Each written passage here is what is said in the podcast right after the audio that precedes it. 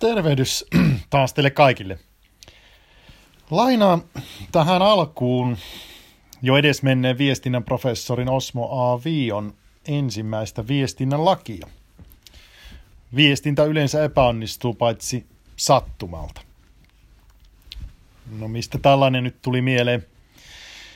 No tässä aina aika ajoin miettii ihmisten välisiä erimielisyyksiä ja riitoja – tai ei välttämättä edes riitoja, vaan yksinkertaisesti sitä, että miksi ihmeessä me niin usein käsitämme meille sanotun asian väärällä tavalla. Miten se voi olla niin hirmu vaikea? Voisi luulla, että erityisesti aikuiset ihmiset osaa sanoa asiansa sen verran selvästi, että ei siinä pitäisi jäädä varaa väärille tulkinnoille. Vai onko se sitten sitä, että ihmiset tahallaan haluaa ymmärtää asioita väärin. No, voi varmaan olla niinkin, erityisesti jossain netin keskustelupalstoilla. Mutta eh, läheskään aina ei varmaan siitä ole kysymys. On ajatellut näin, että jokainen ihminen näkee ja tulkitsee tätä maailmaa täysin omista lähtökohdistaan käsiin. Ja vaikka olisi taustalla sama kieli ja kulttuuri, niin siitä huolimatta ihmiset ovat erilaisia. Jos tätä nyt ajatellaan vielä eri aikakausista käsin, tai, tai ehkä on parempi niin puhua tässä tapauksessa vaikka ikäpolvista käsin, niin kyllä me huomaamme, että edelleen on niin, että eri-ikäiset ihmiset tulkitsevat ja ymmärtävät asioita hyvin eri tavoin. Ja jos ajatellaan tämmöistä niin kuin kulttuurimuutosta tai muuta, niin monet vanhemman sukupolven edustajat pitävät täysin normaaleina sellaisia sanoja tai ilmaisuja, jotka tänä päivänä tulkitaan hyvin rasistisiksi. Saattaa sanoa, että he on oppinut sillä tavalla puhumaan tai nimittelemään ja, ja tota, he ei ymmärrä, että mitä pahaa siinä on. Mutta jos me ajatellaan esimerkiksi 1980- ja 90-luvun sketsisarjoja kotimaisia, niin niistä löytyy paljon sellaista, mitä ei tänä päivänä enää pidetä soveliaana. Toisaalta sitten taas ehkä tänä päivänä esitetään televisiossa sellaista, mitä ei taas joitakin vuosikymmeniä sitten pidetty soveliaana. Eli se, mikä ennen oli normaalia, on tänä päivänä epänormaalia ja päinvastoin. No en itse välttämättä halua, että, että kaikki tuollainen viime vuosituhannen tuotos pitäisi niin kuin surutta täysin sensuroida, vaan ehkä enemmän meidän pitäisi pystyä katsomaan niitä asioita terveen kriittisellä silmällä ja sellaisella suodattamilla, että ymmärtäisimme, että joitakin vuosikymmeniä sitten asioista ajateltiin eri tavoin kuin tänä päivänä. Mutta siitä huolimatta tehdään nyt selväksi se, että esimerkiksi, esimerkiksi rasismia en, en tietenkään itse hyväksy missään muodossa. Mutta joku aikakausi voi muovata ihmisen käsityksiä eri asioista. Ja toki niitä meidän asenteita ja käsityksiä muovaa koti, siis se kasvatus, varmaan asuipaikkakuntakin, siis ylipäätään kasvuympäristö, koulutus, työpaikka, puoliso, perhe, harrastukset ja niin edelleen. Ja sitten on näin, että elämässä saattaa tulla vastaan niitä vastoinkäymisiä sitten myöskin. Sairauksia, onnettomuuksia ja niin edelleen. Joillekin ne toimii kasvattavana ja sellaisena vahvistavana asiana, ja toiset taas saattavat muuttua kylmiksi ja kyynisiksi niiden seurauksena. Eli kaikki, voisi sanoa, että kaikki muokkaa ihmisen käsitystä tästä ympäröivästä maailmasta ja toisista ihmisistä. Ja vaikka kyseessä olisi sitten identtiset kaksoset, niin siitä huolimatta nämä alkaa hiljalleen elämänsä aikana käsittämään ja joitakin asioita sitten eri tavalla. Eli jos palataan nyt alkuun, niin varmaan hiljalleen ymmärrämme, että toisen ihmisen pääsisällä tietyt asiat voi hahmottua hyvin eri tavoin jollekin ihmiselle tietynlaiset asiat ja tietty järjestys luo niin kuin turvalliset puitteet. Kun sitten taas nuo samaiset asiat voi jollekin toiselle olla sitten, tai toisen mielestä tuntua elämää rajoittavina asioina. Ja nyt sitten, jos me lähdemme käymään keskustelua, niin kuin me käymme tietysti keskustelua muiden ihmisten kanssa, niin olisi se oikeastaan suoranainen ihme, että, että kaikki mitä me sanomme ymmärrettäisiin juuri sillä tavoin, kun me niin tarkoitimme sen tai haluaisimme, että se toinen ihminen ymmärtää. Ja asia ehkä vaikeuttaa entisestään se, että läheskään aina se kommunikointi ei tapahdu kasvokkain, vaan apuvälineitä käyttää. Tekstiviestit tai tuommoinen chattailu. Se antaa aika paljon varaa epämääräisille tulkinnoille. Ja tietysti tänä päivänä noissa tekstityksille perustuville viest, viesteille, niin siinä apuvälineenä on hymiöt, emojit, joilla me yritämme sanottaa niitä tunnetiloja, jotka kätkeytyy sinne, sinne tekstin taakse. Eli viestittelemmekö jotain kenties pilke silmäkulmassa vai täysin kyllästyneenä tai, tai jopa vihasena. Että sitä pystyy sitten niin kuin sitä meidän tunnetilaa pistämään sinne niillä värittämään, että toinen tajuaisi paremmin, että mitä me nyt oikein ajatellaan. Mutta ei se, tai nämä apukeinot ei välttämättä niin kuin korvaa sitä, että mitä se on sitten, kun me kasvoista kasvoihin me voimme niin kuin keskustella. Ja, ja se mahdollisuus virhetulkinnoille kasvaa sitä mukaan, mitä voisiko sanoa etäisempiä yhteysvälineitä käytämme. No mitä siitä sitten seuraa, jos viesti ei mene perille niin kuin me sen olisimme halunneet mennä?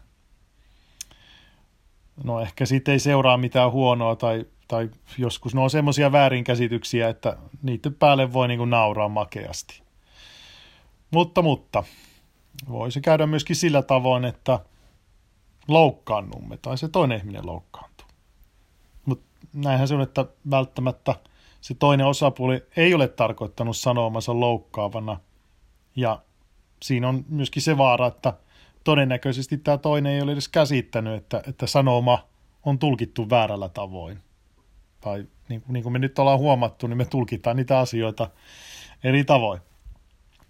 Ja nyt sitten se ongelma pahenee entisestä, jos tällaisissa tilanteissa me vetäydymme märehtimään kuulemaamme. Kiistatilanteisiin liittyen meille saattaa olla tuttu se sanonta, että nukkua yön yli. Ja se on sinänsä ihan hyvä neuvo. Toimii niissä tilanteissa, jossa haluamme, että parempi antaa nyt se verenpaineen hieman asettua ennen kuin lähdemme keskusteluun sen toisen kanssa, koska sitten jos se on liian kiivas se meidän, meidän niin kuin tunnetila siinä tilanteessa, niin, niin sitten saatamme sanoa jotain harkitsematonta. Jos ihminen on vihainen, niin hän on, voisiko sanoa, vailla täyttä järkeä ja on parempi, että se sitten vähän laantuu se olotila. Mutta ei se aina niinkään mene, että se yön yli nukkuminen niin kuin auttaisi.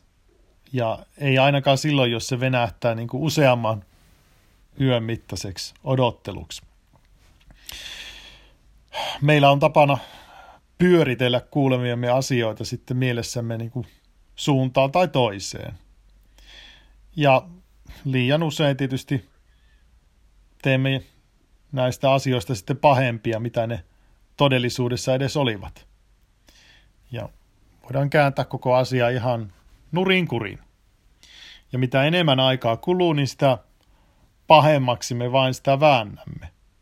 Ja lopulta sitten saamme lietsottua itsemme siihen tilaan, että emme edes yritä selvittää asioita, vaan jäämme odottamaan, että se toinen ihminen tulee luoksemme ja pyytää anteeksi. Mutta millä se toinen pyytää anteeksi, jos se ei ole edes tajunnut, että, että se mitä hän sanoi, niin, niin on väärällä tavalla tulkittu tai että se on loukkaus. Ei siinä aina tarvita aikaisempaa keskustelua tai mitään kommunikointia, kun saatamme niin kuin muovata toisen ihmisen ajatuksia jo niin kuin huonompaa suuntaan. Ja siitä on olemassa se tuttu tarina. En muista, onko aikaisemmin kertonut, mutta se viimeinen lausahdus nyt on semmoinen, mitä edelleenkin tänä päivänä käytetään ilman tätä koko tarinaa. Mutta mä nyt kerron sen koko tarinan niin kuin minä olen sen joskus kuullut. Eli mies ajo jossain maaseudulla autollaan, kun yhtäkkiä sitten auton rengas puhkesi. Ei mitään hätää. Takakontista löytyi vararengas. Mutta mitä teet vararenkaalla, kun tunkista ei ollut tietoakaan? Millä se renkaan vaihdat, jos ei autoa saa nostettua senttiäkään? No, tuo mies hetken mietti, että mitäs tässä nyt, ja, ja muisti, että tuossa vähän matkaa sitten, kun hän oli ajanut, niin, niin hän muisti nähneensä siinä taloon. Eli ihan kävelymatkan päässä, että ei muuta kuin sinne sitten kysymään tunkkia lainaksi. No, sitten matkalla kohti sitä taloa, niin se mies alkoi pohtia, että eihän se nyt ole sanottu, että siellä on ketään kotona. Tai voi siellä olla joku kotona, mutta onko se nyt sitten sanottu, että sillä on tunkkia? Tai no okei, sillä voi olla se tunkki varmaan, mutta haluuko se ihminen lainata sitä tuntemattomalle? Ja niin se ehkä täytyykin olla, että, että siellä on se tunkki, mutta sen omistaja ei, ei, ei häijyttää varmasti halua hänelle sitä lainata edes pieneksi hetkeksi, vaikka hän on selvästi hätää kärsimässä. Kannattaako semmoiselta edes niin pyytää mitään lainaksi?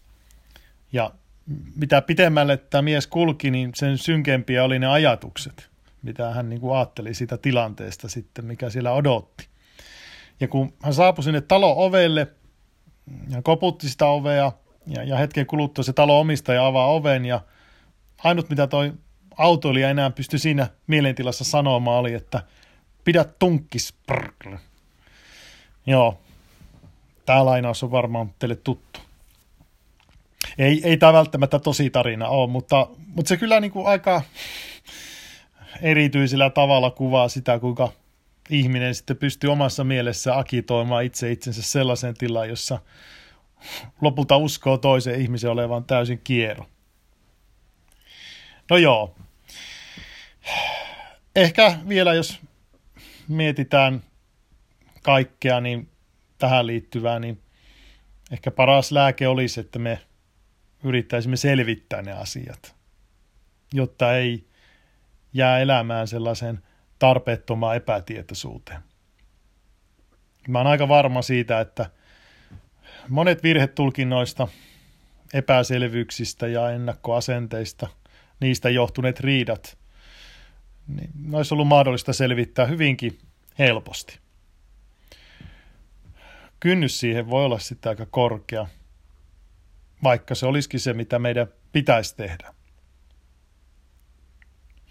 Mutta se, mitä me voidaan tietysti, tai mitä me aina tehdään yleensä sitten, niin me vähän niin kuin käsitetään asioita väärin, laitetaan ajatuksia toisen ihmisen päähän ja muutetaan sitä, mitä se toinen ihminen on tarkoittanut. Eli jos mietitään sitä, mitä tuossa alussa lainasin, sitä viestinnän lakia, niin viestintä yleensä epäonnistuu paitsi sattumalta. Mutta lainauksista puheen ollen otan tähän loppuun vielä yhden lainauksen vähän pitemmän ja, ja se on sellaisen bändin kuin YUPn eräästä kappaleesta, jonka tietysti jo kappaleen nimi on hyvin osuva, eli Mitä minä todella sanoin. Te kuulitte, kuinka suustani säkeet sinkoili oi, ja luulitte, juuri teidän totuutenne niissä soi. Siis otitte sanoja sylillisiä ne, koteihin ne kannoitte. Niissä saivat ne uusia järjestyksiä, ja pian niminsä vannoitte. Niissä pesaisi puhtaaksi likaisimmankin rahan, siunasi sujuvasti aikaansaamanne pahan. Ja sitten jo minun tai jonkun muun puheet kansissa käytti taisteluun. Vaikka se, mitä minä todella sanoin, se mitä tahdoin sanoa, oli rauhoittaisitte saatananne, rakastaisitte toisianne, pitäisitte hyvää aikaa kaiken aikaa, hyvää aikaa kaiken aikaa.